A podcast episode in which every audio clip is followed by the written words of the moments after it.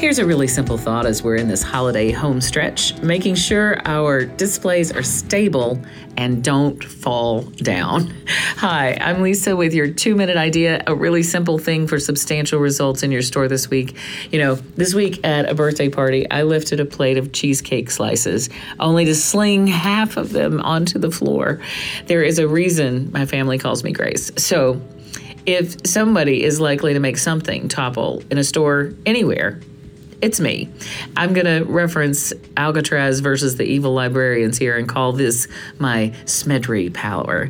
And let's use this awareness as an advantage for all of us today.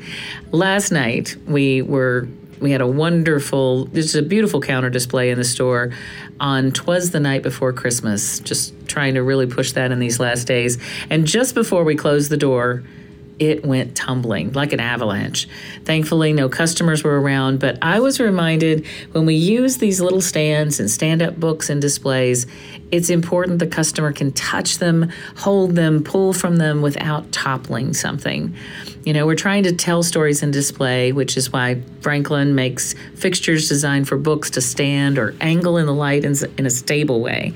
Um, and if you have Franklin fixtures, use those superpowers to their utmost uh, with face up books on the wall tables, standing books between tiers on a tiered display. And if you don't have those or using some inventive props to make a cool, display like we were doing on the counter, check it out with someone who tends to knock things down.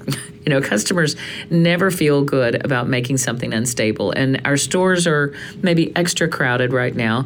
And if, if someone does happen to topple something, it makes them pull back from the display. Certainly, they don't want to touch it and buy it.